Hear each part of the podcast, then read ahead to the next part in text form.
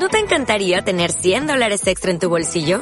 Haz que un experto bilingüe de TurboTax declare tus impuestos para el 31 de marzo y obtén 100 dólares de vuelta al instante. Porque no importa cuáles hayan sido tus logros del año pasado, TurboTax hace que cuenten. Obtén 100 dólares de vuelta y tus impuestos con 100% de precisión. Solo con Intuit TurboTax. Debes declarar para el 31 de marzo. Crédito solo aplicable al costo de la presentación federal con TurboTax Full Service. Oferta sujeta a cambios o cancelación en cualquier momento. Oye, tío, Sergio, que, que tenemos invitados otra vez, tío. ¿Otra vez, tío? ¿Quién, quién, Sí, quién viene ahora? co- colegas, gente que sabe de cine, que, que sabe de cine de verdad, tío, profesionales. ¿De verdad, tío? Sí, tío, se va a notar un poco que no tenemos ni puta idea, ¿no? En realidad. Qué marronaco, ¿no, tío? Pero... Bueno, ¿Qué ah, hacemos? ¿Qué... No sé, nos van a hacer sombra, tío. Yo qué sé, yo lo... tú sigues el rollo, di que sí a todo lo que digan. tío, exacto. Si, si sueltan algo que no tenemos Sí. ni idea, le... sí, sí, sí, y tiramos nosotros Vale, para- vale. Si dicen algo muy brillante, cambia de tema o disimula o algo que no sepas, ¿vale? Sí, sí, sí. A ver, a ver cómo sale, tío. Venga, Venga, vaya marrón, tío. dale caña, dale caña.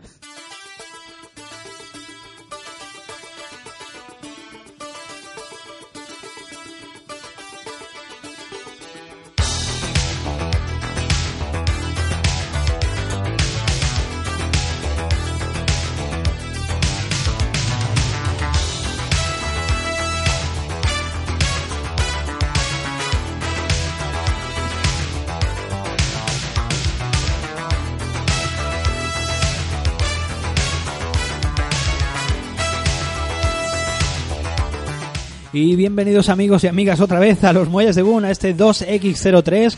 Y estoy otra vez aquí, Sergio Márquez, estoy eh, con mi amigo Alfonso. Alfonso Martínez, ¿cómo estás? Hola, Sergio. Aquí estamos de nuevo cumpliendo con las obligaciones y haciendo este nuevo podcast que teníamos pendiente. Otra vez estamos aquí con un especial, parece ser, otra vez, ¿no? Sí, ahora explicaremos un poco de qué va, de qué va el tema esta vez, pero aquí estamos de nuevo cumpliendo con nuestra periodicidad eh, Yo- yo ni me prometida. lo- ni me lo creo, tío. Sí, sí, estamos aquí siendo responsables, siendo serios Sí, y sí, estamos con un nuevo, un nuevo especial y con unos nuevos invitados, unos nuevos amigos. Sí, pues eh, ¿a qué esperas? Preséntame. Eh, Eso digo yo, repite nuestro amigo que estuvo la el mes pasado, la semana pasada, Sí, no, sí, el sí, mes sí. pasado en el anterior podcast, eh, Uriol Minguet, nada menos. Hombre, Uriol, ¿qué tal? ¿Cómo estás? Muy buenas a todos, encantado de estar aquí. Vamos, es fantástico poder volver a compartir aquí unas risas y un poco de experiencias comunes acerca de un medio que nos apasiona como es el del cine.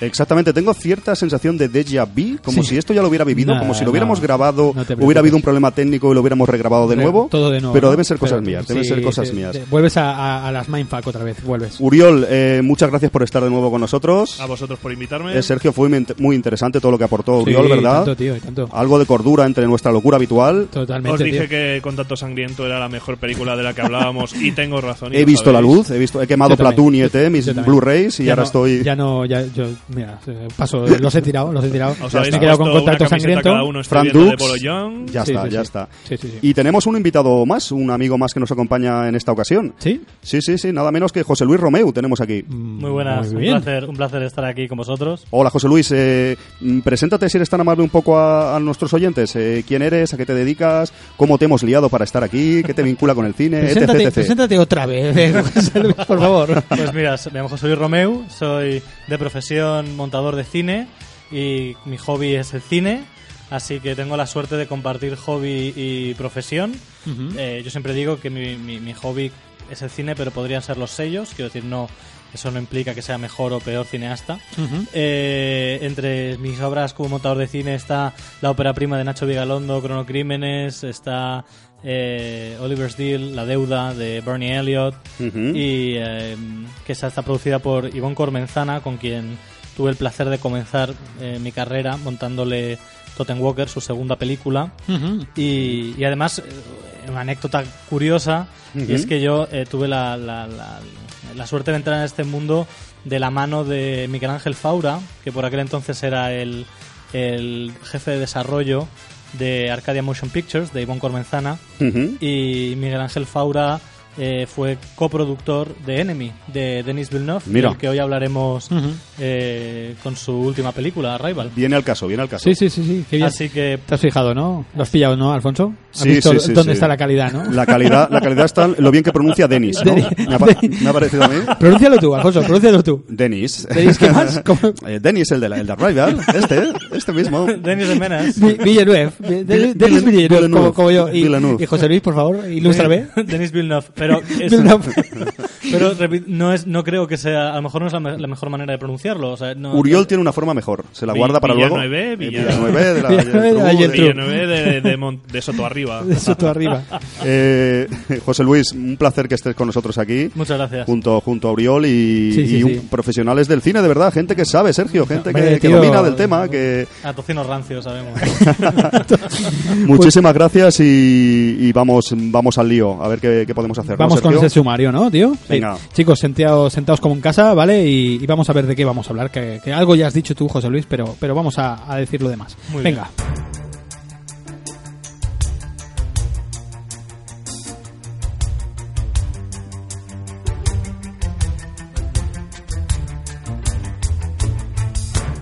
Pues nada, chicos, vamos con, con, a- a- con la primera parte, que, que vamos a hablar de, de Arrival, de la llegada, ¿no? Sergio, sí, se nos ha olvidado con esto de presentar a los amigos y a los compañeros, se nos ha olvidado las vías de contacto, vamos a Vías mencionarlas.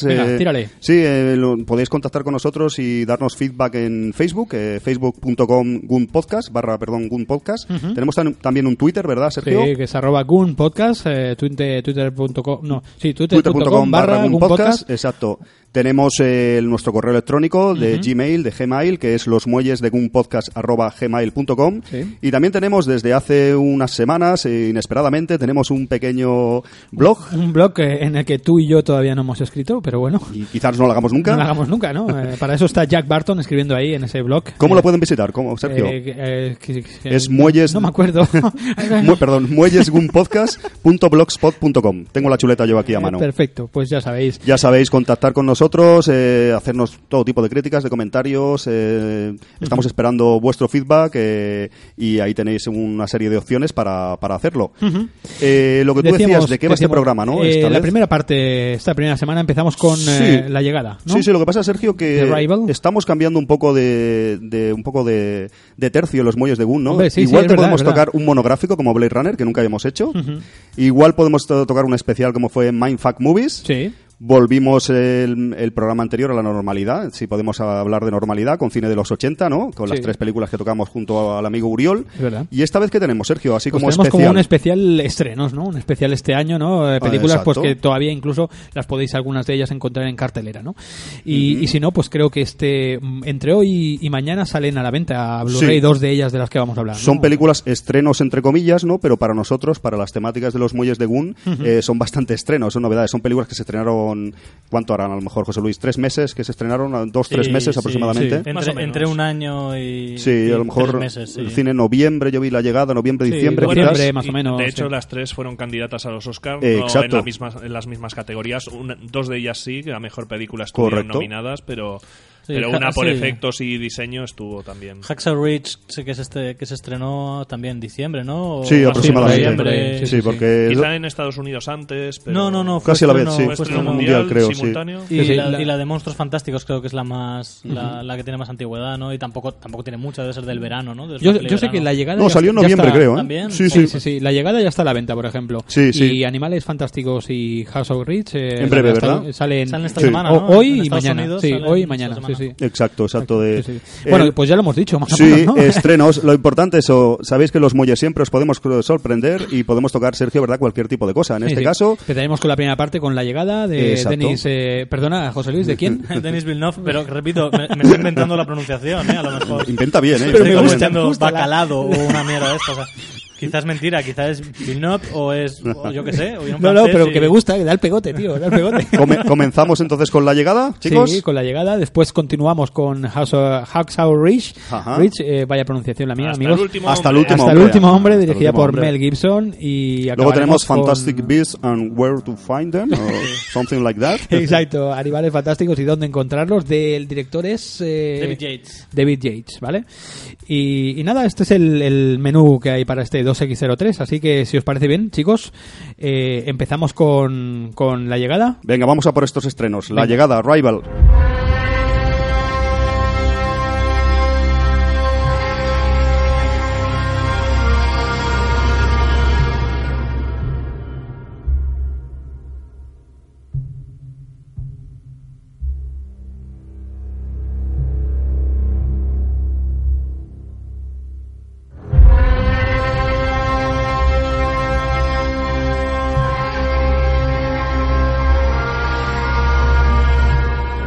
Pues nada, eh, año 2016, eh, Denis Villeneuve, eh, o Vi- Villanueve, como decimos nosotros. Nuestro amigo Denis, ya Bueno, está. Denis, lo dejamos en Denis.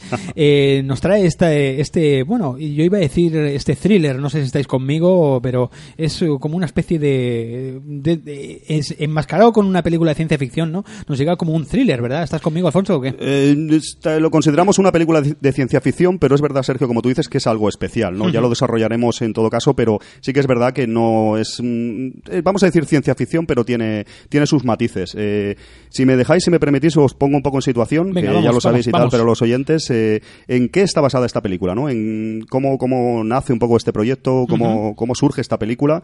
Como ya sabéis, seguramente está basada en una historia corta de, Te- de Ted Chiang, un autor estadounidense de origen asiático, de origen chino en este caso, que ha ganado numerosos premios y tiene, tiene bastante popularidad y es bastante... No sé si habéis leído alguna cosa más, os conocíais al autor o algo así. Yo he leído, pues a partir de, a partir de prepararme para la película, he leído el, el- Exacto. ¿cómo se llama? la historia de tu vida La historia de tu vida, exacto. vida, que es el como dice Sergio el relato donde se en el que se basa esta esta película es un relato corto de aproximadamente unas 30 40 páginas eh, este autor eh, hasta donde yo tengo entendido siempre suele escribir relatos cortos no se ha prodigado creo en obras eh, de gran duración como novelas y demás. Eh, es un autor creo de una producción relativamente limitada o sea es muy selectivo y no es que sea se prodigue mucho sino suele hacer pocas historias pero por lo visto de bastante calidad y tal. Y es una historia publicada originalmente en el 98 en 1998 como dice Sergio llamada La historia de tu vida y luego fue recopilada en 2002 en un libro que se llama igual La historia de tu vida pero contenía eh, ocho historias cortas sus ocho primeras historias cortas del autor, que es seguramente donde lo encontraréis ahora en alguna librería especializada. Eh, ha sido reeditada recientemente, más con el tema de la película, pues ha vuelto a estar en boga y esto. Pero bueno, que sepamos que se basa en una historia de, de Ted Chiang, mm, titulada La historia la historia de, de tu vida. Además, por como la película sabéis que ha funcionado bien en, en taquilla y en general, tanto crítica como público, eh, vienen más películas sobre basadas en, en obras de este autor. Por lo visto, ha confesado que ha vendido ¿Sí? los derechos. Sí, Ostras. veremos en un futuro. De momento no hay nada confirmado. Eh, está confirmado que se han vendido, pero no sabemos qué Pero proyectos de, son. de este mismo libro, Sí, de cuentos sí, de este... Seguramente de este y alguna historia corta. Eh, Sergio ha ganado premios, el premio Hugo, Nebula, creo, Nebula también, el premio. Hugo, creo, casi todos los premios importantes de ciencia ficción los ha ganado con, con su obra y tal. Es un autor eh, bastante interesante. Bueno, esto es maquinaria típica de Hollywood. Eh, Autor hace obra de, en cine, un guion, una, una novela suya se ha convertido en una película de éxito. Automáticamente hoy en día Hollywood compra todo lo que haga esta persona, incluidos lo que no ha pu- publicado aún. O sea, libros que estén en desarrollo ya solo por la premisa ya le ofrecen el dinero para la adaptación cinematográfica. Bueno, aquí habría que diferenciar entre opcionar y comprar. Es decir, lo más seguro es que hayan opcionado. Entonces tienen un espacio que será de entre seis meses y seis años para hacer desarrollar un guion y ver dónde va. Entonces este hombre, eh, él, eh, hay que hay que decir una cosa. La película, creo yo que no, que el valor de la película no es solo por la historia de la que viene, sino que, que hay Denis Villeneuve, que es un autor que está detrás de la película y que imprime en la película eh, una voz lo, sufici- lo suficientemente fuerte como para no garantizar que una película, otra película de basado en otra historia de este autor de relatos cortos mm, pueda ser un exitazo. Es decir, eh, si, si David Yates eh, cogiera un relato de, de este hombre y hiciera una película, seguramente saldría muy distinta Claro, claro, claro. a, a cómo, a, a cómo la ha hecho Denis Villeneuve, con lo que no creo que sea garantía de mucho, pero como bien apunta aquí Uriol, mm, sí que es eh, bastante matemático Sí, sí, sí. el hecho de que, que, la, la pauta básica la tiene Ted Chiang con la obra, pero te refieres que él como autor, el director como Sí, autor, sí, sí, ha sí. hecho un gran trabajo también. Y claro, O es lo está- que y, está y- yo creo que es lo que ha hecho relucir la obra cinematográfica más allá del Mm. Totalmente. source material, más le ha, allá del- le ha un sacado poco- brillo, ¿no? Le Sí, ha- Alfonso, es un poco lo que hablábamos cuando el de Blade Runner, ¿no? ¿Qué Sí. habría pasado si, eh, si no se hubiese estrenado, ¿no? Eh, La película de Ridley Scott, ¿no? Exacto. Sería igual el, el la relato novela, le el dio, en ¿sabes? este caso a Philip. Dick le Sí, dio sí, sí. bastante correcto. le dio Bueno, bastante- incluso podríamos decir que en el caso de Denis Villeneuve eh, tiene este toque de, de- Bueno, tiene Enemy también, que es una novela de José Saramago originalmente. Sí, es verdad, es verdad. Si no recuerdo mal, Sicario creo que también está inspirado en novela. Creo que sí. Sí, sí, Creo que sí, sí. está basado en una Entonces, pues, es, un, es un director que los. Bueno, es el próximo director de Blade Runner. Sí, También sí, lo sí. comentamos. Es, es alguien que parece muy versado a, a las adaptaciones, al igual que, pues, por ejemplo, Kubrick también adaptó muchísima parte de su obra, viene de novelas que fueron adaptadas cinematográficamente. Entonces, Sí, sí, sí. estamos hablando de alguien que quizá una de sus grandes virtudes es lo que mencionaba aquí José Luis, de que puede hacer suyo el trabajo de otros y darle una dimensión propia dentro de, de- de las posibilidades de, de esas historias originales. Sí, pero en el caso, por ejemplo, de Enemy, eh, tengo, tengo entendido, mm, por conocer al, al coproductor y, y conocer a uno de los guionistas, a Javier Gullón, eh, tengo entendido de que se hizo mucho trabajo de guion con Gullón y luego se hizo muchísimo trabajo de montaje en reescribir la película, por lo que no creo que... que- No creo, no creo que tampoco sea un director especializado en adaptar en términos de hacer coger una obra y darle voz, sino creo que es, está especializado en reescribir obras y utilizando la premisa que puede ser muy fuerte, eh, llevarlas a un terreno único. Yo creo que Denis Villeneuve tiene una voz propia y es la voz la que sobrevive ante todo, más allá de la premisa que sí, que la puede haber cogido de, de un material ya, ya creado. Bueno, de ahí esa comparación que hacía con Kubrick, que también era capaz de esto, de coger una novela como puede ser eso, El Resplandor, de Shining, y tú lees la novela y ves la película y encuentras dos dimensiones completamente a veces incluso opuestas entre la visión de Stephen King de esa novela de terror y la visión de Kubrick, incluida pues posteriormente se llegó a hacer también una adaptación a TV movie de Mick Garris. Exacto, con Mick Garris de director, que también es un punto de vista más cercano a la novela, pero también es otro punto de vista. Es, supongo, este, esto que mencionamos, que cada director, cada autor puede llevar a su terreno estas obras y hay gente que lo hará de- más fiel a la novela y gente que no. Sí, al hilo de, lo, de lo que comentáis, eh. Ted Chiang, en este caso el, el autor del, del relato original, se ve que ha declarado que está bastante contento con la adaptación que se ha hecho, sale incluso en los extras del Blu-ray de la película hablando, en, en ningún momento se ha desvinculado del proyecto, sino que ha quedado bastante satisfecho de, de la, de la obra cinematográfica que se ha conseguido basada en su relato original. Ahora que decías del tema de adaptación y tal, es muy importante en esta película el, el guionista, eh, Eric Eise- Eiserer, eh, quizás no suene mucho así por el nombre, pero ha sido muy importante en esta película porque fue precisamente el que se enamoró de la historia corta original y se empeñó en llevarla al cine. Eh, la historia no sé si la habéis podido leer, eh, compañeros, pero la verdad que sí que es verdad que la primera vez que la lees, ahora sabemos que está la película y ya contamos que hay un producto cinematográfico detrás, que ha sido, ha sido una realidad y tal, pero en su día tú lees la historia y es una historia bastante difícil de adaptar, quizás, Sergio. No sé si le has echado un vistazo tú. Sí, sí, sí.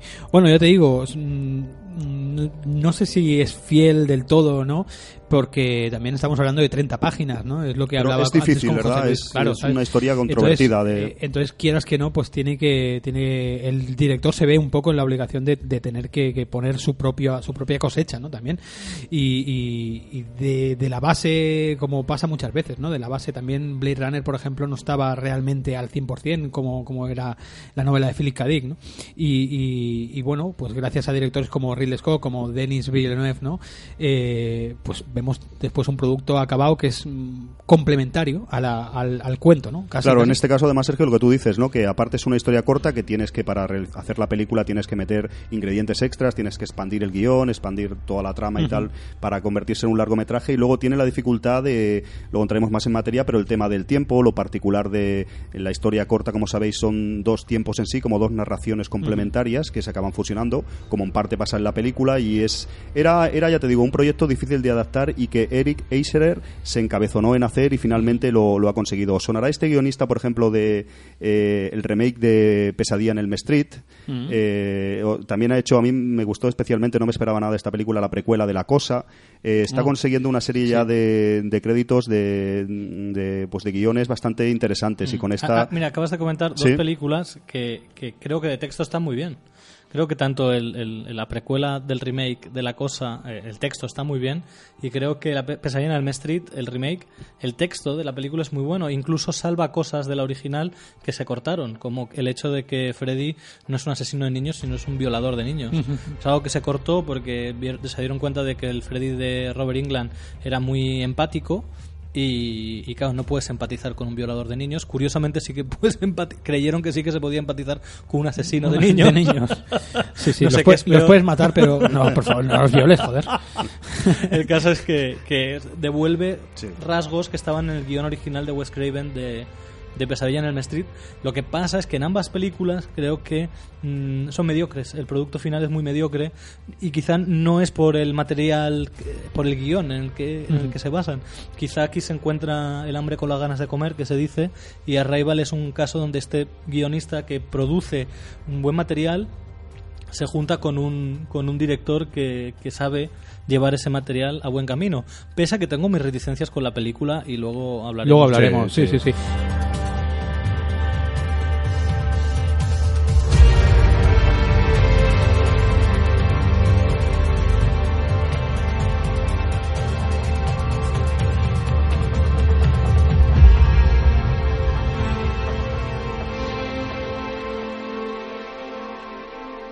Si os parece bien, vamos a darle un repasillo a la- al equipo técnico, al staff, eh, actores y demás.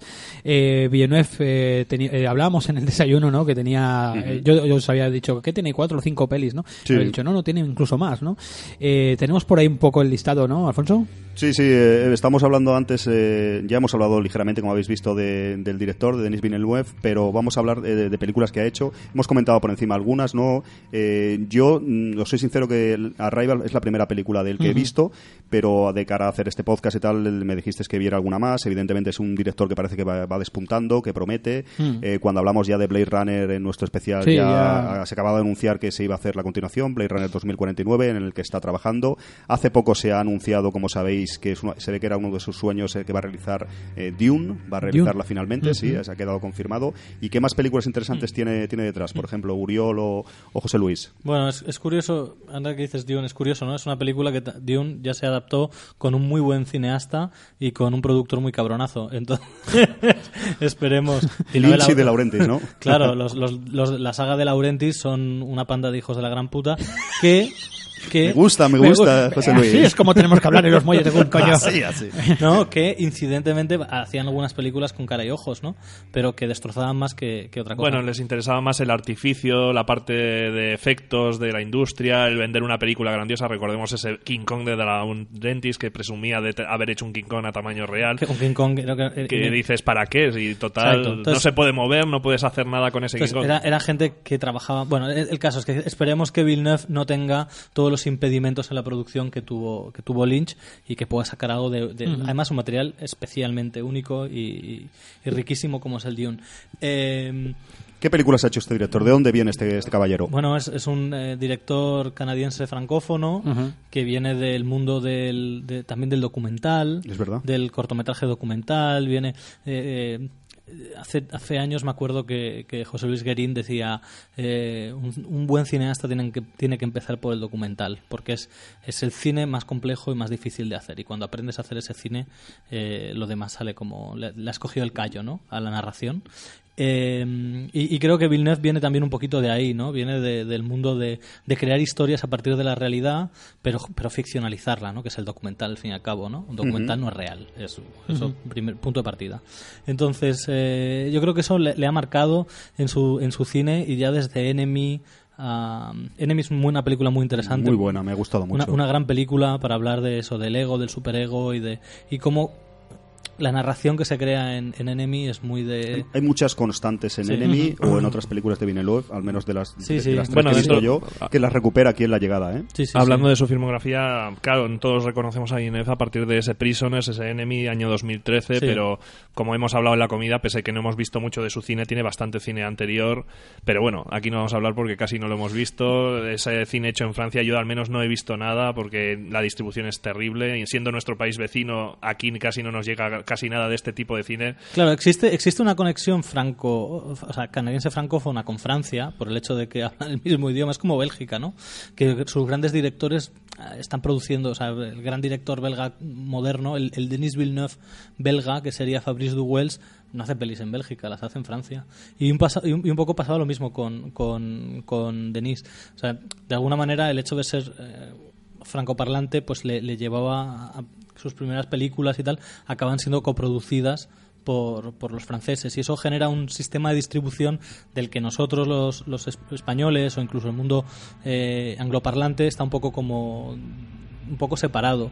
Y, y- y no es hasta Enemy y Prisoners que se estrenan casi como a la par que, que aparece Denis Villeneuve en nuestras carteleras eh, no no francoparlantes. Sí. Y, explota, hecho- creo que explota. Creo que es un autor que, sí, que sí, sí. explota. Yo de hecho pensaba, Sergio, que esta película era coproducción canadiense-americana y es una película de producción totalmente americana, eh, con un presupuesto bastante decente, aunque la peli, por lo que he estado viendo, está ha estado rodado, sí, sí, ha ¿verdad? estado rodado casi todo Sergio en, Montreal Quebec, sí, y en, la parte del. Quebec, no sé, esto, está rodada prácticamente íntegramente en, en Canadá, a pesar, Sí, sí, a pesar Sí, de ser una producción americana. No, no creo que sea- no creo que tenga nada. Eso tiene que ver más con temas contractuales, Sí. con las union y porque y porque es una manera que tienen ellos de poder trabajar con O, quien o quieran. simplemente por los paisajes, ¿no? También, a lo mejor, tío. Porque... Bueno, No sí, tanto. le sirve No, para... no, está, tiene- está- tiene más que está- ver con- está demostrado que rodar en Canadá para un estadounidense es mucho más barato y mucho más flexible que rodar en el propio Estados Unidos. sobre todo flexibilidad a la hora de poder trabajar con quien quieran. Es decir, a, a trabajar con las union en Estados Unidos, con los sindicatos estadounidenses, eh, significa que si utilizas según qué actores que son del sindicato, necesitas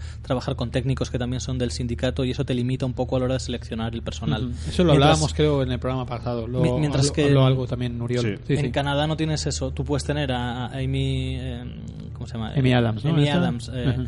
Que es del, del sindicato de actores, y Ujú. puedes tener luego un montador que no es del sindicato de montadores. Comprendo. Mientras que si trabajara en Estados Unidos, pues Te obliga, ¿no? se obli- estaría obligado Claro, claro. a utilizar solo técnicos de- Ujú. del sindicato. Sí. Bueno, hemos comentado un poquito, Sergio, ¿verdad?, de, de Denis, del director Sí, de Villeneuve. actores teníamos. ¿Qui- ¿Quién tenemos en hablamos, esta película, Sergio? Amy De- Adams, como ha comentado ahora José Luis, por Amy ejemplo. Adams, gran que lo actriz, hace ¿no? muy bien, lo hace muy bien en esta ¿Verdad? película. Pues yo no estoy de acuerdo. ¿No? Pues yo No. sí, ¿eh? ¿No? Yo sé como Stephen King que dice Jack Nicholson no está bien en The, Shi- en, en, The eh, Shining, ¿no? en The Shining, pues dices pues no, está muy bien, ¿no? Pues yo, yo soy el, aquí soy el, Sí, el eres que el- no, No, soporto, no soporto a Amy Adams. ¿No? Es un problema que yo tenía, pero lo he superado. Yo creo Yo que no lo estoy en tu mismo barco. o Porque ¿qué estaba- más, ¿qué más tenía esta actriz? Es lo que te iba a Eh, decir, exacto. Amy Adams, yo mm, personalmente dónde la la habíamos primera vez visto? que la vi eh, fue en... Es una actriz que tiene una carrera a sus espaldas ya bastante importante Mm. y además tiene una, tiene, tiene una edad ya. La chica igual tiene cuarenta y pico años y yo pensaba que era más 40 joven esta chica. ya, ¿no? Tiene igual 42 o algo así. Pensaba que era más joven esta chica, eh, pero ha hecho muchísimo cine, Sí, muchísimas... 42. 42 son. Sí. Eh, lo hecho por decir. Sabía que eran cuarenta y tantos, pero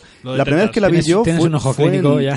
fue en Superman, en, la, en En- The Man of the Steel. Sí. Y no sé por qué me dio un poco, son tonterías mías, que la odiaba un poco. Hay, hay que odiar en este mundo. Hay que, Hombre, si no hay odias que- en- en si no, el- ¿de qué te en- plena no? generación de Internet no eres No, pero nadie. me pareció una Lois Lane en Superman, como sabéis, que no me acabó de convencer. Pensaba que debería ser quizás una chica más guapa, más joven. No, Sin mí- embargo, es una problema- actriz que me, ha- me ha estado ganando las últimas pelis que he visto de ellas. A mí es al contrario, o sea, yo, es una- yo, yo cuando veo que es Lois Lane, para mí se activa algo, hostia, qué guay, porque es una tía que tiene esta cara así, y tiene este como este porte feminista, de mujer Sí. trabajadora, y eso, bien. O sea, para mí una Lois Lane no tiene que ser guapa, tiene que ser una mujer independiente, fuerte, ¿no? O sea, Margot Kidder no era una preciosidad, lo que era una tía que se comía con patatas a Clark Kent.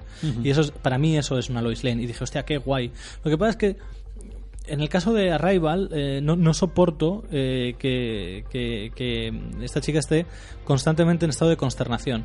Y, y claro, ¿qué pasa? Que Arrival es una película que cuando la ves eh, tridimensionalmente, es decir, viéndola de principio a fin, como no, no hablando el idioma de los alienígenas y pudiendo disfrutar de toda la Sí. película a, a la vez, sino que la vas viendo pues desde el segundo cero hasta, hasta el minuto 120, te, te- vas creyendo que ya esté así. ¿Por qué? Porque como se juega a que el personaje tiene un bagaje emocional, que es la pérdida de su hija, Ujú. tú entiendes que ella está consternada desde el minuto uno, puesto que tiene esa pérdida, ¿no?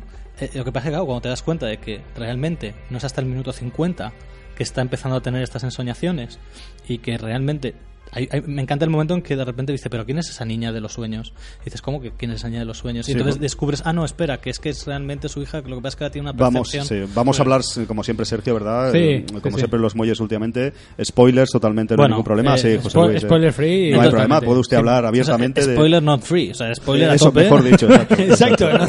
¿no? Non-free spoilers. Pero, José Luis, yo creo, no sé vosotros, eh, Sergio, Uriol y tal, yo creo que el, el, eh, Amy Adams aquí está muy bien, una gran interpretación en esta película y Pero ¿por qué está, el peso de la yo- película. ¿Por qué está desde el principio consternada? ¿Por qué está toda la película Bueno, eh, consternada? creo que eso va con ella. ¿eh? Yo realmente lo que siempre he visto es una unión en todas sus interpretaciones, de, claro, de, de los últimos años, porque Bueno. hace años era una actriz secundaria Sí. del, del montón. ¿eh? Realmente hay algunas peliculillas que se pueden recordar con ella, pero haciendo eso, un papel secundario. Ha sido en los últimos años que ha tenido este esta subida a actriz de, de rol principal y realmente pues la llegada me pasa lo mismo que siempre lo que veo con esta chica tiene una cara muy especial y tiene una manera de interpretar como dice José Luis siempre como más exagerado siempre está un punto más allá de lo que tiene por ejemplo el año pasado hizo Animales Nocturnos que está fantástica esa película también Pero ahí ella y me gustó. ahí ella tiene un papel que es más en, o sea, es Más acorde es a más su- acorde a su rollo. Se nota que John Ford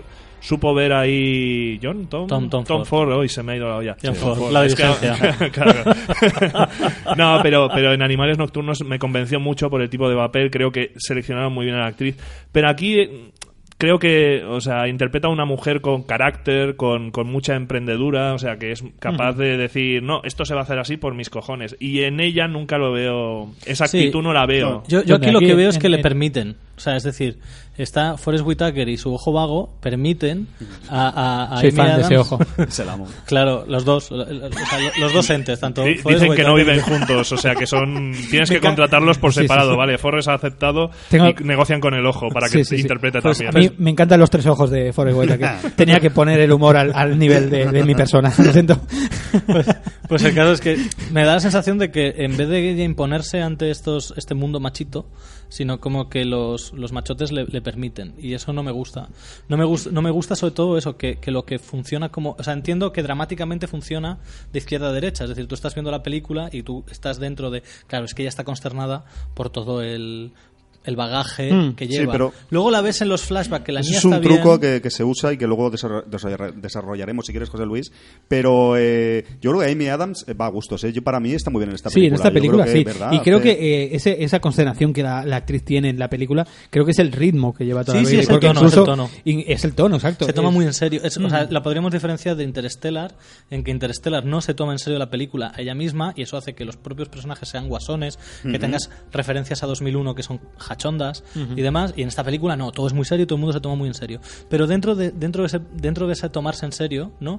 Sí que considero que Amy Adams funciona de manera engañosa. Porque cuando realmente se justifica lo que La está viviendo, esta, ¿no? la- ¿Te lo que está viviendo, Sí. eh, claro, lo estaba viviendo de manera no alineal, con lo que no me creo que tenga esa consternación, a no ser que es que es una tía que No lo sé, José está Luis, consternada luego- por, luego su- profundizamos, por, por exacto, otros José temas, Luis, en no esto. por- Sí, sí, sí. Eh, luego, luego tiramos más. Y si no, a finales de año Justice League nos demostrará qué puede hacer con ese elenco de, de- de- de actorazos actores. que se ha buscado. El hombre de acero, repasamos eh, rápidamente así su- parte de su filmografía, aunque, aunque habéis mencionado algunas. Her también, Sergio, Mm. The Master, por ejemplo, recuerdo también, eh, bastante buena película. Bien en The Master, por ¿verdad? ejemplo, ¿eh? Exacto. Es que no- que no ha hecho muy buenas películas y como decía Uriol, en los últimos años ha despuntado en gran manera. Mm, Bueno, por esta película ha estado nominada al Oscar también, si no recuerdo Sí. mal, ¿verdad? De- Sí, sí. Es una, es una actriz. eh, ¿Quién más tenemos del reparto? Habéis mencionado Al- brevemente otro, Forrest Whitaker. Forrest Whitaker, que, que que su ya mejor for- es- película es, un personaje más de los Claro, de Gun, sí. ya. Contacto sí. Sangriento, su mejor película, sin duda. Sin duda, mejor que Platoon. ¿Dónde lo tuvimos? En, en Platoon también lo, Lo tuvimos en Sergio, Platoon ¿cierto? también y, y ahora pues repite aquí. digo, o sea, Exacto, no hay nada más que decir de este autor, de este actor, porque No, es, José es una Luis ha leyenda dicho viva, todo. es una Exacto. leyenda viva. Y, y el hecho de que tenga un ojo vago solo va a su favor. Aquí, sí, exacto, no, no. aquí de militar duro, inflexible, hace un papel sí, así sí. breve. bueno, pero no duro, ¿eh? tiene sus momentos. Es, es, Al final se, bla- se blandea un poco. es ¿eh? no, él es compasivo y es y es eh, tiene mucha empatía. Lo que pasa es que claro tiene que responder ante la Tiene que- maquinaria. claro, exacto. A ver, está detrás- haciendo un poco ese papel de Samuel L. Jackson que no lo estamos tan acostumbrados a ver a Forrest Whitaker, un Forrest Whitaker más agresivo, pero es interesante verlo en este Sí, contexto. pero le da, le da mucha Aquí, humanidad. aquí eh, no habría personaje. visto yo a Samuel L. Jackson, ¿eh? Ahí de, No, joder, yo- hostia. No, a Samuel L. Jackson le, le hubiera costado más tener esa empatía. Sí, demostrar no, esa no, por eso digo que empatía, está, esa- está más metido en un papel de sargento un poco de hierro, pero sabe darle otra dimensión, de ahí ese actor que nos gusta. Es y- una película con, con pocos personajes, quizá, con pocos actores, Sí, ¿no? sí, Tenemos sí, a Jer- y- Jeremy Renner también, Jeremy Renner. que yo odiaba también profundamente, cosas mías de... Se hizo de superhéroe, ¿no? ¿Qué? Por eso, Sí, es Hawkeye. Era ojo, Hawkeye. ojo de Ojo halcón, de halcón. exacto, que para mí jamás se ha parecido nada a Ojo de Halcón. y después no se parece a Clint Barton, relevo- no se parece a Hawkeye, no se parece en nada, ¿no? Sí, pilló Bueno. el relevo luego de, de Matt Damon en, en la... En Bourne. En Bourne, ¿sabes? La, Para la hacer una película parte. y perderse, sí. ¿no? Otra vez, sí, porque exacto. Ha vuelto otra vez. de- Precisamente estaba con Amy Adams. yo creo que es un actorazo este tío. ¿eh? Yo, me he sorprendido aquí en Arrival, eh, José A mí, Luis. a mí me gusta, ¿eh? A mí. A mí no me ha sorprendido porque es un actorazo. Sí, sí, sí. Lo único que hace de Hawkeye porque, porque los, de, los de Marvel se lo pueden permitir. Pero, Claro. ¿en, qué un actor de en qué mierda, película te, te, te dio como... Harlock, ¿no? Que es, que es su gran... Ostras, sí. Es A mí que, es que- no me gustó nada esa película. O sea, A mí la peli no, pero Bigelow, un a mí- Oscar, él también estuvo a punto. A mí la peli no me si parece... lo No, ganó, no ahora me flipa. Sí, ganó el Oscar. Ganó el Entonces, Oscar. a, mí él- a, a mí él me flipa más que la peli. O sea, a mí la peli no me, no me, no me vuelve loquísimo, aunque me gusta mucho dejarlo. José Luis tiene grandes películas como Hansel y Gretel, por ejemplo. No, tiene, filmografía. Tiene una filmografía de esas chungas. Los Vengadores, grandes películas como Los Vengadores. A mí no me gustan Los Vengadores, lo sabéis. Eh, no, es un actor que a mí me ha sorprendido porque es cierto que, como decía José Luis, yo he visto pocas películas de él hasta ahora. Y aquí en la llegada me ha sorprendido, me ha sorprendido positivamente. La verdad que, igual por mi ignorancia, ¿no? que yo no sabía, pero. Es un tío que sabe trabajar ¿Sí? mucho, eh, estar contenido, pero dar mucha emoción, da mucha humanidad, pero a la vez es muy científico.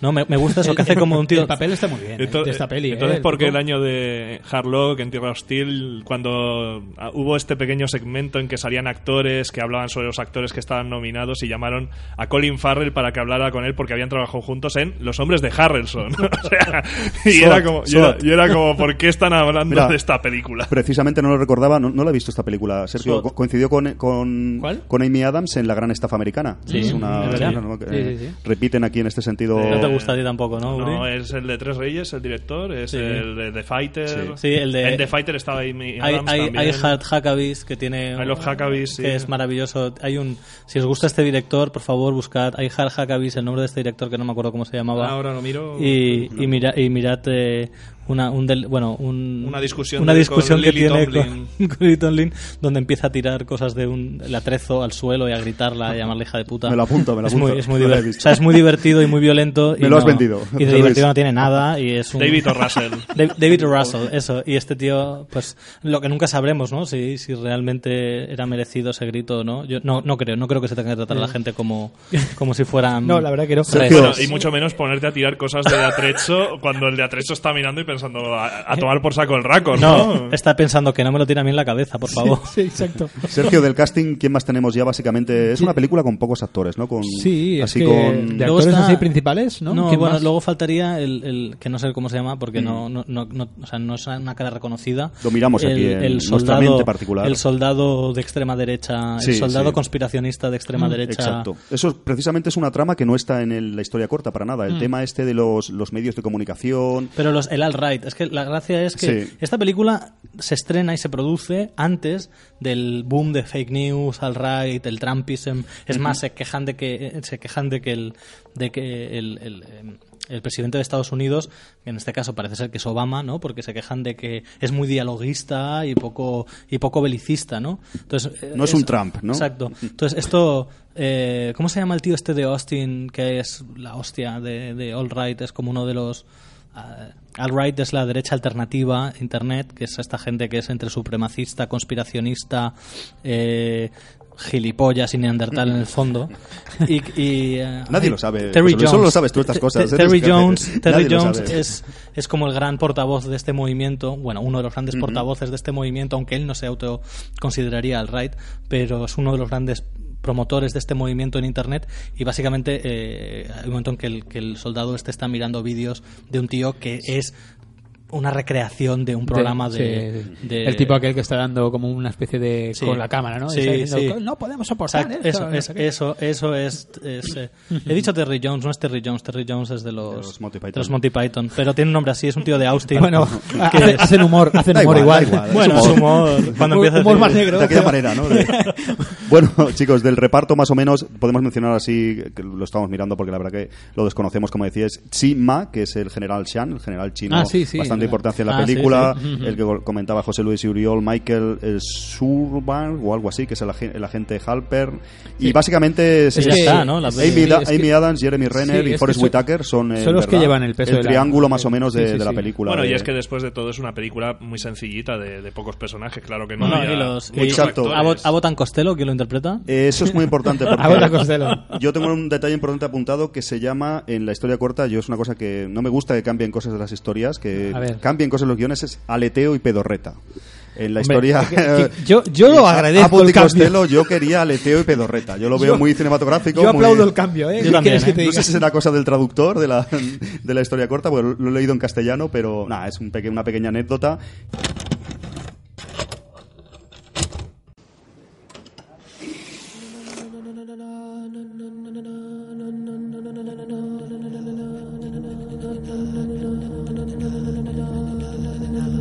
Hay muchas cosas que no sabemos sobre los heptápodos.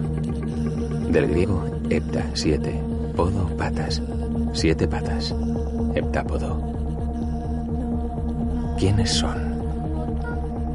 Tratar de responder a ello de una forma convincente tropieza con el hecho de que, aparte de poder verlos y oírlos, los heptápodos no dejan absolutamente ninguna huella. La composición química de su nave espacial nos es desconocida. El casco no emite residuos, gases ni radiación. Suponiendo que los cascos se comuniquen entre sí, no lo detectamos. No hemos registrado emisiones sonoras ni ondas luminosas en el aire entre los cascos. ¿Son científicos o turistas? Si son científicos, no parecen hacer muchas preguntas. ¿Por qué han aterrizado donde lo han hecho? Los mayores expertos del mundo no han sabido responder a ello. La teoría más plausible es que han elegido lugares de la Tierra con menor incidencia de relámpagos. Pero hay excepciones. Otra plausible teoría es que una canción de Sheena Easton fuera número uno en los 80 en cada uno de los lugares de aterrizaje, así que no lo sabemos. ¿Cómo se comunican? En este sentido, Luis nos ha dejado a todos en ridículo. El primer logro ha sido descubrir que no existe ninguna correlación entre lo que un heptápodo dice y lo que un heptápodo escribe.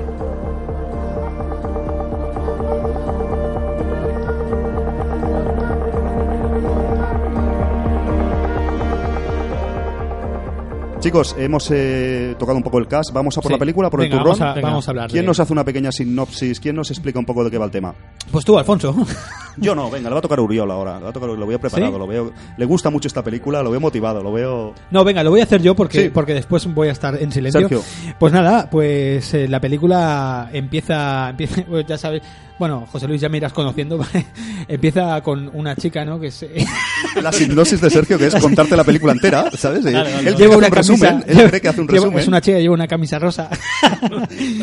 no, pues nada, pues eh, en- empieza la película con una con un- una llegada de unos una especie de platillos volantes, eh, eh, naves o una especie extraña de, de cosas que se han situado, creo que son 8 ocho o 9, ¿verdad? En, eh, a lo largo del Doce, del- 12, creo, 12, sí. perfecto. En la historia corta vamos, vamos bien. ¿Quieres, quieres son- seguir contando la historia, seguro? En la historia corta son 100 o algo así, creo, ¿eh? Sí, sí, sí, son No, aquí son 12, lo dicen. Es Sí, una sí. de 12. Sí, sí, sí. Pues eso, aparecen como 12, 12 naves eh, du- en- a lo largo de espaciadas por todo el mundo, ¿no? Y, y el, el ejército americano pues tie- tiene, qui- quiere intentar eh, pues investigar esto y, y comunicarse con, con esta, esta gente, esta nueva especie que ha venido visitante aquí a, a la Tierra que no saben qué es lo que, qué es lo que vienen a buscar, ¿no? Y para ello pues tiran de una, una traductora, una un, ¿qué, qué realmente que es eh, filóloga es lingüista, o- ¿no? es una lingüista, una una lingüista, lingüista, ¿no? Es experta Y- desde Es una historia, portugués. Sergio, de primer contacto, ¿verdad? Tantas veces visto en el me cine, hace- ¿no? Sí, me hace gracia eso, ¿sabes? Que, que comparan el portugués con el, el- lo- la Con el logografía brrr. esta que, que hacen ellos, ¿no? Bueno, pues, pues nada, entonces la, la contratan y la misión que, que tiene ella pues es de, es de intentar comunicarse o, o crear eh, ese idioma, ¿no? O traducir ese idioma de- en el que hablan estas criaturas, ¿no? y, y bueno, es un poquito, es un poquito esto, nos damos cuenta que luego conforme ella va aprendiendo ese idioma, pues va adquiriendo unos, una especie de poderes, una especie de clarividencia futurista, ¿no? Y, y bueno, al fin y al cabo, la película es, es simplemente eso, es la experiencia de ella, ¿no? Eh, el camino que tiene ella, pues, eh, de, la, de la traducción de esta, la comunicación con estos seres y, y- bueno, y cómo ella lo vive y como lo que le sucede a ella, ¿no? Aparte de, de unas experiencias en su vida que tendrá, que ve, que lo, lo conoce a raíz de esto. Y bueno, la película es eso, es simplemente es, es muy, es muy pequeñita. Lo que pasa es que la película juega con dos tiempos porque empieza con un flash forward back, porque parece un flashback, Hmm. que empieza con diciendo, esta es la historia de tu vida, aquí empiezas tú hablando de su hija, y funciona a modo de flashback, y tú crees que cuando la película empieza, empieza porque hay un montaje de cómo la hija muere, es el primer tres minutos, no os preocupéis, no, No, es no. ningún spoiler. ¿Sabéis App? Igual. es como el principio de App. Hay un montaje y entonces tú piensas que eso es el bagaje emocional, la mochila emocional Ujú. de este personaje y, eso, y funciona como eso, y funciona bien porque luego la ves como muy consternada y crees que está bien. Claro. Vosotros, que- la primera vez que visteis la película, ¿todos pensasteis que era un flashback? Sí. Pregunta un poco retórica, pero sí, ¿verdad? Es que funciona como Eh, eso. exacto. es que, ¿no? para entendernos, No hay ninguna es, duda, ¿no? es pura narrativa cinematográfica. Podemos compararlo con App, una peli que ha visto todo el mundo y que tiene el mismo recurso como flashback. Pero Uriol, la segunda vez que ves la película, pues sabiendo ya la historia que pasa, realmente es el espectador quiere creer eso, pero no te lo eh, te deja claro que no lo es, ¿eh? No, pero, pero te deja claro a posteriori. Entendamos No, que no, la no, narrativa no, no. cinematográfica. A- a- a- tú no eres, es tú eres atemporal, tú no eres un hepta, un heptapod. Yo sí, Esto- porque estoy aprendiendo el idioma, estoy en ello. Entonces, como, ¿no? como tú, como, Heptápodos. como tú no puedes como tú no puedes apreciar la película, el final, mientras estás viendo el principio, no tienes esa facultad todavía. porque Estoy en ello, es- dame tiempo. El caso es que cuando tú percibes es- es- el inicio de la película, funciona a modo de flashback, no a modo de flash Sí, sí forward. que- sí que si, te- os fijáis, hay como una especie de entradilla, de prólogo de la película, que es cuando sale ella en la ventana y, y de hecho dice algo parecido, las historias no tienen ni un principio ni un fin. Entonces empieza la película y luego volvemos al final de la película a eso. O sea, hay Sí, como sí, un, sí. Bueno, un pero- prólogo y Pero, un pero porque epílogo. tú lo sabes, repito. Exacto. Tú, tú estás ahora con conocimiento adquirido, pero cuando no tienes ese conocimiento, Exacto, Luis, funciona lo- única y pero realmente cuando la ves una segunda vez, mm, realmente no te ha engañado. Es el espectador tiende y el director, guionistas y demás han, han tendido a hacerte creer eso, pero realmente, si te fijas bien, te lo deja claro que no es así. Lo No, no, que- no tiene por qué dejártelo claro porque según narrativa cinematográfica eh, es un conocimiento común que adquirimos viendo películas. Eso funciona como flashback. Y es que más mires funciona como para mires. eso. Todo, Funciona- claro, claro. funciona Todo el mundo para que- pensamos que es un flashback, Pero no ¿no, solamente pensar- Pero es que, es que a- cuando fue, con- fue concebido como trampa, o sea, como trampa para que tú al final de la película hagas ¡wala! A ver, a ver, Increíble. aquí Porque entendamos, ¿eh? aquí, aquí- no, pero también hay que explicarlo un momento, Sí, sí. eh, si me permitís, para los que no hayan visto la película, lo estáis escuchando antes de verla. y Os vais a joder. No ese lo hagáis, exacto, no. Exacto, en este, este es el punto donde apagáis y os vais a ver la peli y volvéis. Pero bueno, básicamente la película empieza con este flashback y este conocimiento adquirido, esta facultad que hablaba Sergio que adquiere ella, es unos flashbacks del futuro. Esos flashbacks del futuro se, son, o sea, Perdón, hablemos del flashback un segundo, que es ella y su vida con su hija. Esta hija que no sabemos y vemos toda su vida, rollo up, hasta que la pierde por una enfermedad. Sí, tiene como una leucemia o algo y, y fallece en plan con Entonces, 20 años o con esos, 16 esos años. flashbacks que ella tiene, siempre, casi si- no recuerdo mal, ocurren, no lo tengo muy de esto, cuando está durmiendo, cuando está ensoñada, tiene esos flashbacks No, no, no, que... hay momentos que no, ¿eh? Hay momentos que no, Mm. vale. Porque, Sí, hay Sí, de momentos hecho, que cuando se va a meter que- en el camión, Vale. ¿sabes? tiene otro. Vale, Sí, sí. pero son funcionan a partir de ese punto, desde mi punto de vista. Nosotros como espectadores pensamos que está recordando la vida de su hija constantemente. Precisamente, y hay un momento, exacto. perdón, y hay un momento, solo termino de contar esto, y hay un momento en que ella dice, pero ¿qué son estos recuerdos, esta- estas imágenes ¿Quién que es veo de una niña? Dice, Como ¿quién es esta diciendo, niña? yo no he conocido a esta chica, entonces la película lo que va, más o menos, es que ella está, al intentar traducir y entender este idioma, está adquiriendo al mismo tiempo una facultad especial al desarrollar su cerebro para entender esta nueva lengua que en teoría es eh, que va en todas direcciones. De- a- o sea, rompe barreras no solo de- del momento en que estás hablando, sino puede romper la barrera del tiempo y tener conexiones con el futuro que tú puedes ver. Claro, el, el lenguaje es un lenguaje, no es de izquierda a derecha o de derecha a izquierda, sino es atemporal. Exacto. Y por lo tanto, el, el cerebro de estos seres, de estos heptapods, eh, es también atemporal. ¿Y eso qué significa? Que percibes la. O sea, no atemporal, perdón, alineal. Es decir, ¿qué significa? Que no percibes el tiempo en línea, sino lo percibes con una serie de percepciones. Que no significa que tenga que cumplirse, sino que significa que es como que sientes. Eh, es muy difícil eso el- la alinealidad del tiempo es muy difícil de traducir en imágenes. Creo que Deep Space Nine eh, de Star Trek lo hace muy bien en, en sus siete temporadas empezando por el piloto. Eh, eh, hace muy bien una traducción de la alinealidad. Interstellar lo intenta hacer también en la quinta dimensión no esa alinealidad del tiempo.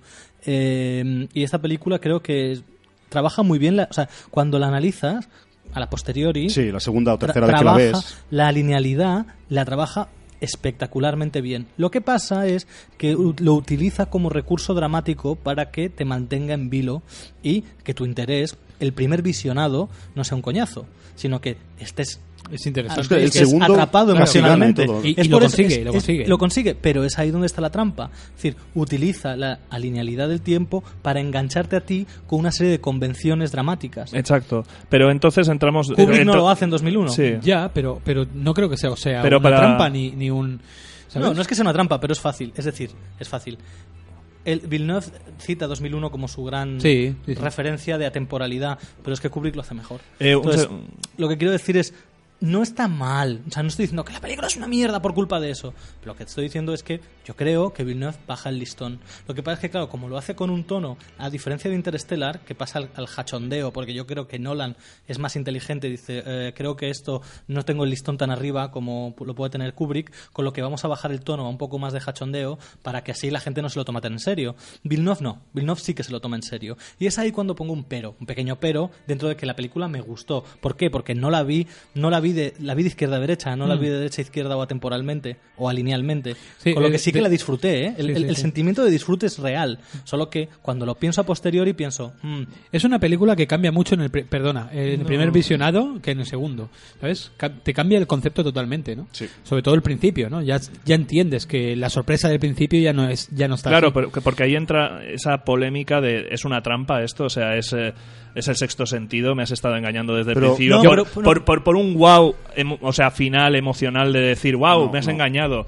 Yo, yo es que sinceramente soy de los de, de los que entra dentro de ese diálogo diciendo es una trampa porque ya aún no ha empezado a desarrollar esa lengua, con lo cual no puede tener esas ese, ese flashazo tan extenso de la vida de, de es que te futura. equivocas en que la película entera es un flashback.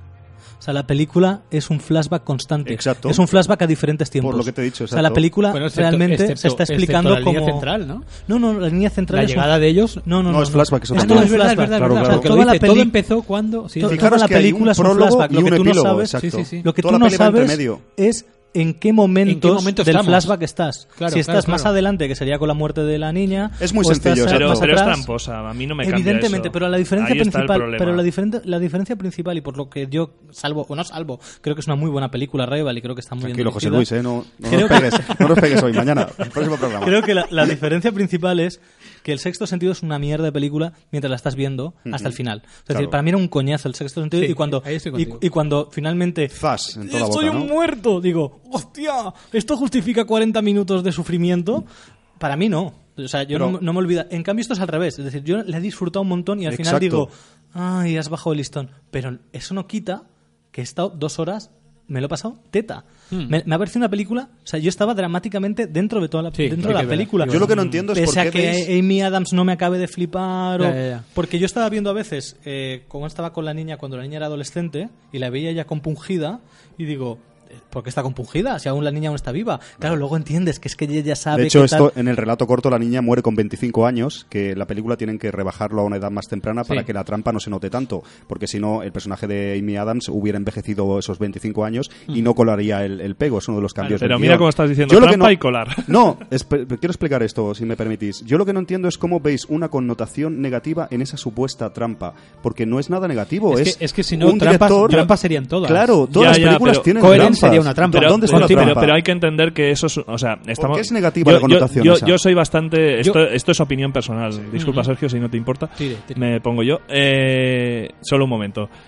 Es el tema este de que realmente me, me ofende de, de- de- de- de que tenemos un drama muy potente aquí. Es, es algo que, que está muy bien, tener un buen drama dentro de, uno, de, un- de- de una historia, sea la que sea.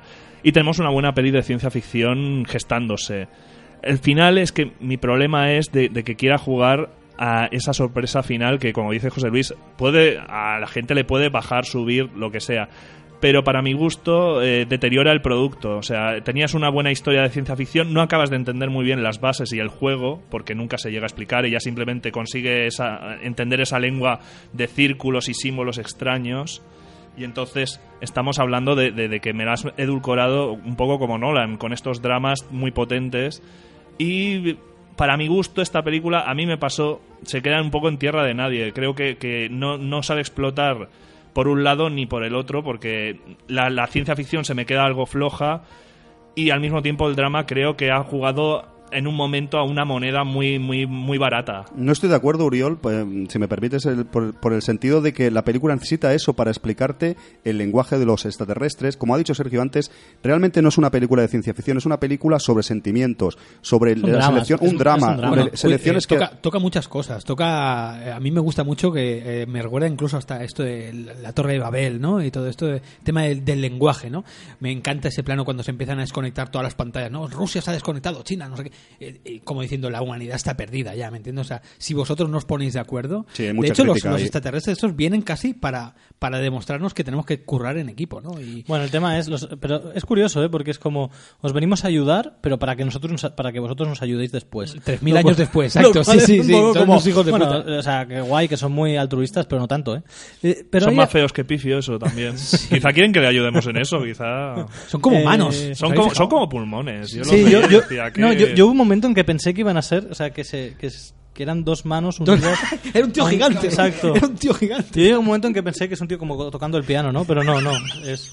No, no, son, son seres Yo, independientes. mm, si queréis cerramos un poco el tema de las trampas, porque cada uno tiene su opinión Sí, y tal, no, pero a mí como, claro. espe- como espectador, cuando me manipulan así, en el buen sentido, me quito el sombrero. No, sí, sí, me pero- quito el sombrero y también porque es algo, ellos, él sienta unas reglas y esas reglas no las incumple el director en ningún momento. Y cuando vuelves a ver la película una segunda o una tercera vez, te, te gusta incluso más, porque dice, realmente no me ha engañado, es las convenciones que tenemos cinematográficas como espectadores, hemos adoptado que lo del principio es un flashback y hemos seguido como espectador toda la película pensando eso, aunque te va dando pistas de que no es así, aunque vas aprendiendo, pero si os fijáis, lo usa como vehículo de que los aliens eh, les están enseñando el lenguaje y está empezando a percibir el, el tiempo de otra forma. Entonces, es una manera genial de presentarlo. El fast final, el, el, twist, el- o sea, el cambio de It's plot, twist. exactamente, final, vale, sí que puede ser un poco, pero es genial para mí todo. O sea, no, no lo encuentro. Sí que hay películas más tramposas que la veo, le veo una connotación más negativa. En esta en concreto, yo personalmente, Sergio creo que me da la yo- razón, yo- yo estoy no le veo nada negativo. No, Yo- no, no, yo yo, el- no creo que sea negativo. Yo lo Yo- que solo digo es que para mí, cuando pasa esto, cuando, cuando llego al final, de repente veo la trampa en el principio. Y a mí, eso, pienso, joder, has bajado el listón. Has bajado el listón, Villeneuve. Has bajado el listón. Has necesitado utilizar una convención porque él juega a que tú, a que tú vas a entrar en esa convención. Si no, la Sin película duda, sin no duda. funciona dramáticamente. Entonces, has bajado el listón para, para poder entrar dramáticamente en la película. Y es ahí cuando digo, ah, se podría hacer mejor. Yo lo haría mejor, seguramente no, ¿eh? Cuidado, ¿eh? No estoy diciendo que yo, como cineasta, lo, lo hiciera mejor. Pero yo, como aficionado al cine, como, como cinéfilo, sé- he visto que se ha hecho mejor. No lo ha hecho mejor mucha gente, lo habrá hecho mejor.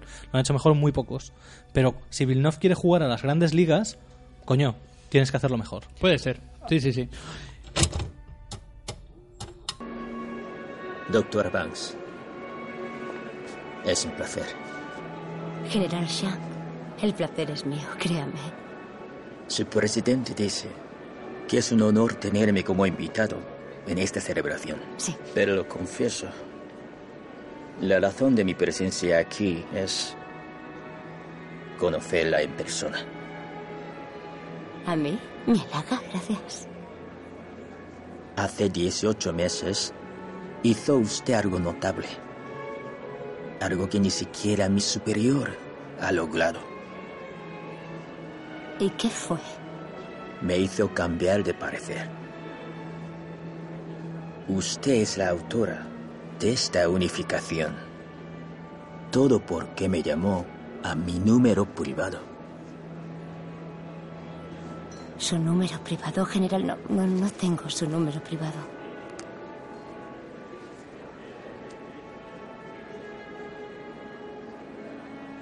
Ya lo tiene. No presumo de conocer cómo funciona su mente, pero creo que era importante que usted lo viera. Lo llamé, ¿verdad? Efectivamente.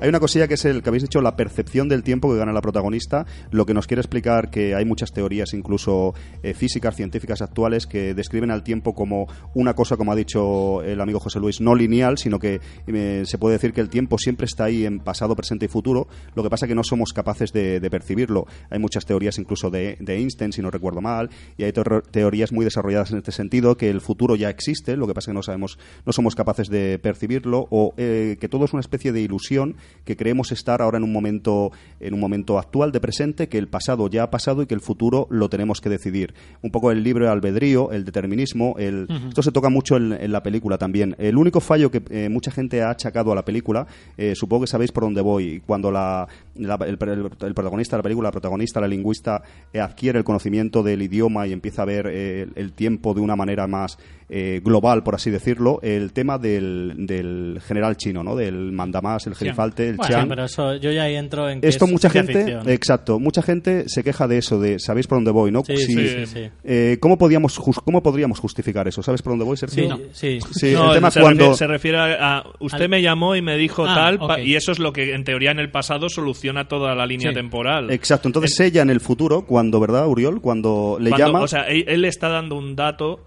que necesitas obligatoriamente en el pasado para que ocurra ese, ese futuro, ¿sabes? Él, él está diciendo en el futuro, usted me llamó y me dijo tal, y entonces todo se arregló. Y entonces ella ese conocimiento lo usó en el pasado, pero es del rollo. Claro, pero si ella nunca en el pasado lo... Bueno, las típicas... no, no, eh, no, me refiero a eso, ¿eh? Ah, no, perdón. Yo me refiero película. que ella se tendría que acordar.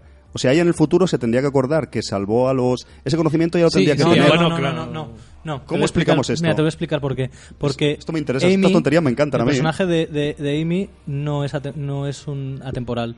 Es decir, el personaje de Amy eh, es un ser humano que percibe el tiempo de manera lineal. Lo que pasa es que al ganar el conocimiento de la lengua de estos extraterrestres, El arma, ¿no? Se llama. El arma, huele, el arma. huele eh, la facultad de ver, de percibir el tiempo con en una constancia Lo entiendo, lo entiendo. entonces, ¿eso qué significa? Que no vive en constancia, ella vive de manera lineal, pero puede percibir la constancia del tiempo. Pero entonces, eh, en plan, poniéndome yo en el otro, punto, en otro punto de vista, es como si olvidara, porque tú piensas que hace esa llamada y luego olvida cuando llega al futuro, entre comillas futuro, que es una cosa lineal, ya ha olvidado que hizo esa llamada. No, porque, Porque no ha pasado la- todavía, porque es- luego está Pasa a la vez. ah, estamos hablando de también el libre albedrío, es decir, el futuro no lo, no lo escribimos, o sea, lo escribimos cuando lo hacemos. Lo que pasa es que cuando piensas en la linealidad del tiempo, Ajá. significa que el futuro no es que ya esté escrito, es que ha pasado porque pasará. Pero hasta que no exacto. pasa, no ha pasado. Jódete la mente con eso, ¿eh? Exacto, no, no, me encanta, me encanta estas Es- cosas. es- ¿sabes? es- es- ya dáselo- tengo yo, ya tengo. de, a- a- de ciencia ficción. Es, es, es una peli de ciencia ficción y por Sí. lo tanto yo ya entro Tiene dentro de, esos, de, de- de esas Sí, mecánicas. porque de Mucha hecho gente ha hay, hay criticado momentos, eso, mucha hay, gente- hay momentos también que, que ella tiene estos eh, flashbacks o flash forwards, como le queramos llamar, eh, que le dice a la hija, le dice, eh, es que sé, sé algo que tu, que se lo dije a tu padre y tal. O sea, ella ya, cuando ella ya se está viendo, Ella recuerda el futuro. recuerda el futuro, pero ya en el momento de que ella sabe todo eso ya, Sí. ¿Sabes? Sí, pero el recordar el futuro significa que recuerdas una percepción de algo que va a pasar. Lo que pasa es que cuando pasa, pasa y no ha pasado. Es, es, Sí, yo es lo muy- entiendo porque Esto en, la historia corta se explica mucho mejor, ¿eh? Y es se lo, que, es lo que hablábamos tú y yo. es- Sí, Sí, es lo que hablábamos tú y yo, Alfonso, de que no, no, no son eh, saltos en el tiempo, de que ella puede. No, Por eso hay no un son momento, viajes en el hay un tiempo, momento ¿no? que le dice al marido, ¿no? Le dice, tú si pudieses ver lo que sucede, cambiarías algo de tu vida y tal, ¿no? Como diciendo, podemos cambiar que a nuestra hija no enferme, ¿no? Y no, entonces po- él- podemos cambiar el no tenerla. O sea, la idea es de que ella sabía que eso iba, Que a, pasar iba a pasar antes de sí o sí, concebir a la claro. niña y demás. Entonces, Pero es que No puede cambiarlo, ella ¿eh? podría- eh, eh, ahí es donde yo di- discrepo. Yo creo que ella podría decidir no tener la niña. No, yo creo que Solo que el recuerdo de estar con ella es tan potente que no quiere perderlo, Claro, con lo que claro. prefiere tener la niña, Claro, claro. pese a saber cómo va a acabar. Sí, pero sí que hay el libre albedrío. Ella sí que podría. Yo creo que no, ¿eh? Sí, Sí, ella sí, podría sí. no tener la niña. Lo que Es por eso que él se enfada eso, con por ella. eso, Aquí por hay eso al teorías, final- aquí hay teorías, por eso el pero tío al final en la historia corta deja claro fehacientemente que no. Y yo creo que en la película tampoco. En la película, es interpretable. No, en la película ella dice. Habéis interpretado eso, Sí, pero no. tengamos un bebé, dice el, el, el En la película marido. ella dice es que no quiero olvidarte. Sí, está muy bien el drama este. Decidí tenerla porque dice, podría tal, dice, pero decidí tenerla porque no quería olvidar lo bien que lo, lo íbamos a pasar. Esta, porque no quería dejar de recordar el futuro. Y eso es Sí, sí, sí, como y- amor, amor de madre, como amor, como Claro, drama bueno, y tal. sí, porque pero si yo no creo que re- niña, sí, lo olvidaría porque no hubiera pasado. exacto. Pero Pues, es que A sí, ver, lo que no habría ella, pasado eso ha es con pasado ese ya. marido. Todo pasa a la vez. No hay química entre esa pareja. Eso para empezar. Yo lo digo así. Es ojo de halcón. Yo decía, el drama no funciona muy bien. Tiene pero es cabeza que- de avellana. Es que esa, esa pareja no funciona en ningún funcionar. momento como pareja. Son un hombre y una mujer. Y Y alguien ella, dice, ah, pues ella es. Pinocha, además, entre, otras- entre otras cosas. Hay, hay un, hay un plano de ella como ligando con él, tomándose una copa de Sí, vino, sí. que Bailando. es para cortarse las córneas. O sea, No, es no. lo más o sea, se nota que Amy Adams estaba tan poco cómoda haciendo eso. Bueno, Sí, ¿verdad? y, y que él, las mujeres no le van mucho y no sabe muy bien cómo ligar con una, porque es que no... Voy, voy a mencionar una anécdota de montaje que seguramente que le gusta aquí a dos amigos montadores. Sí. Eh, ¿Os No acordáis? me gustan las anécdotas de montaje. Calla ahora mismo. Le gustan las de, las de videojuegos. El, eh, ¿Os acordáis el plano que está hablando con, con él, no? Y gira un momento, hay un, un cambio de, en el Scorzo, un cambio de plano, y aparece un, un alien, aparece Sí. directamente un heptado, ¿no? Aparece Sí, directamente que ahí. de- que esto recuerda un poco a Enemy, si os acordáis, eh, hay un plano ahí de... Pues este plano se hizo por un fallo de montaje. Esto no estaba en el guion, y ¿Sí no? estaban, sí, eh, estaban cuadrando la escena, y no les acababa de convencer al montador y al director el, el de esto, y acabaron optando por esta solución, que ya es un sueño, que es un momento que cortan del sueño, ¿os exacto. acordáis? Sí. Y la verdad que queda realmente bien, y, pero es un recurso de montaje totalmente creativo en el que en este caso confluyen montador, director y efectos especiales, porque tuvieron que hacer este efecto. Ya para- dicen que los montadores, tío, tienen Los montadores son mala gente, ¿eh? Van a, a, Va- van a a huello, ¿eh? chungos. Cambia- cambiamos las cosas. Queremos reescribir y claro, lo Si que no, pasa. vimos hace poco la de Kong Isla Calavera y esa es una película que está remontadísima y Tom Hiddleston y la chica, ahora no me acuerdo quién era, era... No sé, sa- sale... La que John ganó C- el Oscar pero hace... John C. no Reilly es la hostia, ya está, acuerdo Pero es eso, quitaron a los dos actores principales y metieron a John C. Reilly recuperando material de, de- de cuando no estaban grabando, casi. Bueno, chicos, vamos a... La llegada, sí. eh, Vamos a hacer unas conclusiones, Sí, ¿te parece? Empiezas sí. tú, Alfonso, va. De acuerdo, tenemos que, desafortunadamente no podemos ah, discutir aquí, es tramposa, ¿no? Viajes en el tiempo. Ya ¿qué ha haremos un pasado? especíal con- Ya haremos con- la llegada, pero... Con Uri. Ya, ya, con Regreso al Futuro. Ya nos pelearemos en Sí. otra ocasión con los viajes en el tiempo, con las... Eh, yo la llegada, la verdad que es una película que vi en el cine su estreno y me gustó mucho. Eh, para nada considero tramposa, considero una obra de un cineasta que despunta, yo es la primera película suya que, que vi, despunta de en gran manera como un gran cineasta que tiene toques, lo ha mencionado José Luis, y lo digo en el buen sentido de, por ejemplo, Stanley Kubrick, me recuerda esa limpieza, esa es un poco aséptico en la dirección, crea un tipo de clima, crea un tipo, como he visto ya tres películas suyas, veo que lo mantiene en todo, es un cineasta que hay que tener muy en cuenta y es una gran película. Una película de ciencia ficción donde lo más importante son los sentimientos, eh, ciencia ficción podríamos decir, si se me vale la expresión, inteligente, donde hay drama, donde hay sentimientos humanos, donde lo más importante no son las naves y los efectos especiales, ni los disparos, ni la acción, Que por cierto son de puta madre, ¿eh? que son Sí, de coña, de son madre, comedidos, son comedidos pero funcionan perfectamente. Una gran película y me encanta que me manipulen así como espectador, manipular en el buen sentido, porque me parece una auténtica maravilla de principio a fin. Una gran película que para mí gana cuantas más veces la ves. Una de las mejores películas de, de ciencia ficción para mi gusto de los últimos años. ¿eh? La verdad que me quito el sombrero ante la llegada. Muy bien, yo más o menos estoy con, con Alfonso, una película que funciona, a mí me funciona muy bien en, en casi todos los terrenos, ¿sabes? Eh, ciencia ficción también, como hemos dicho José Luis, los efectos especiales son brutales, está muy bien. Una banda sonora de, creo que es Johan Johansson, eh, creo brutal, Sí, que muy sirve, bien, ¿eh? sirve muy Es muy verdad. bien. Este, a mí me encantó. Trabajó con Sicario De- también. Sí, la, la fotografía también es así como muy seca, muy limpia, tío. Está muy muy bien, tío. Todo como húmedo, ¿no? Me, me mola a mí ese, ese ambiente, está muy bien. Y ya te digo, una película que te deja muchos muchos eh, campos para, para tratar. El tema, como decía yo antes, también de la comunicación, el tema de los sentimientos humanos y tal. Muy muy bien, eh, recomendable 100%. Eh, José Luis, eh, ¿qué me dices? Eh, yo creo que es una muy buena película, o sea, que conste que el, que el hecho de que, que llame la atención por el artificio eh, no significa que no, que no crea que es una buena película. Yo diferencio dos cosas, es que una es una buena película y dos tiene artificios que hacen que no sea la mayor obra maestra de ciencia ficción de todos los tiempos. Eh, pero creo que Villeneuve tiene números para algún día poder hacer la mejor película de ciencia ficción. Eh, Stanley Kubrick eh, lo quiera, Dios lo quiera. Eh, sí que es verdad He dicho se parece a algo, ¿eh? no que sea Kubrick. no, no, no, no es Kubrick, no. Son autores con, con voces distintas, pero creo que la voz de, de Villeneuve es una voz potente, fuerte. Creo que hace que la película, creo que es su voz lo que hace destacar su la película. Y pese a que, de nuevo, sí que voy a destacar que efectivamente es una película que para mí es tramposa. en- en el visionado de la película he disfrutado. Así que no, no le voy a quitar el disfrute y no le voy a quitar el hecho de que creo que es una película muy difícil de hacer y, repito, es una buena película. Benditas trampas, Dios mío. Cines son todo trampas, amigos. Uri, Pues nada, Contacto Sangriento me ha gustado mucho. es una película cojonuda. Hostias. No, sin coñas. Aparte, como ya he dicho, creo que ya se ha quedado claro que no es una película que me convenciera al 100%. Soy muy fan de, de cuando la ciencia ficción se trata directamente y sin intentar edulcorarla con un drama, pese que es interesante siempre tenerlo. Pero creo que en este caso, como he dicho, no acaba nunca, para mi gusto, de funcionar en ninguno de sus contextos, al igual que esa pareja principal tampoco nunca me llega a funcionar. Pero por lo demás considero, pues como dice José Luis, que Denis Villeneuve es uno de esos directores a tener en cuenta de- del panorama actual. Me alegro mucho de que pues aunque sea con esta película que quizá no es de mis preferidas de él, pero que consiga una cierta notoriedad y que la gente reconozca ese nombre y que vaya a tener más oportunidades de sorprendernos.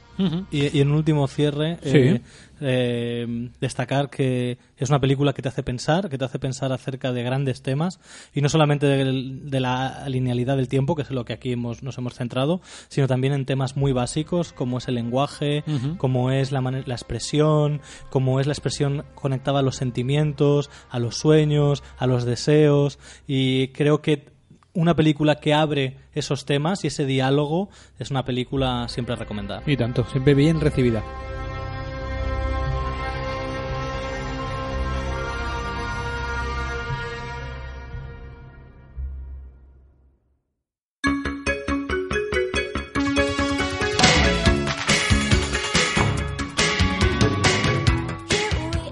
Pues chicos, vamos a ir finalizando este, este, esta primera parte, esta la llegada. Eh, vamos a ir mm, finalizando y volvemos Sí. y volvemos luego con. sí, Sergio, ya con- este especial estrenos, hemos hecho Sí, la primera parte. ¿verdad? Y, y bueno, ahora, ahora continuaremos si lo han bajado esta semana, ¿no? Si están escuchándolo por partes, eh, eh, se han de esperar una semana más y si no, si es el programa completo ya lo que estáis escuchando, podéis continuar escuchando. Exacto.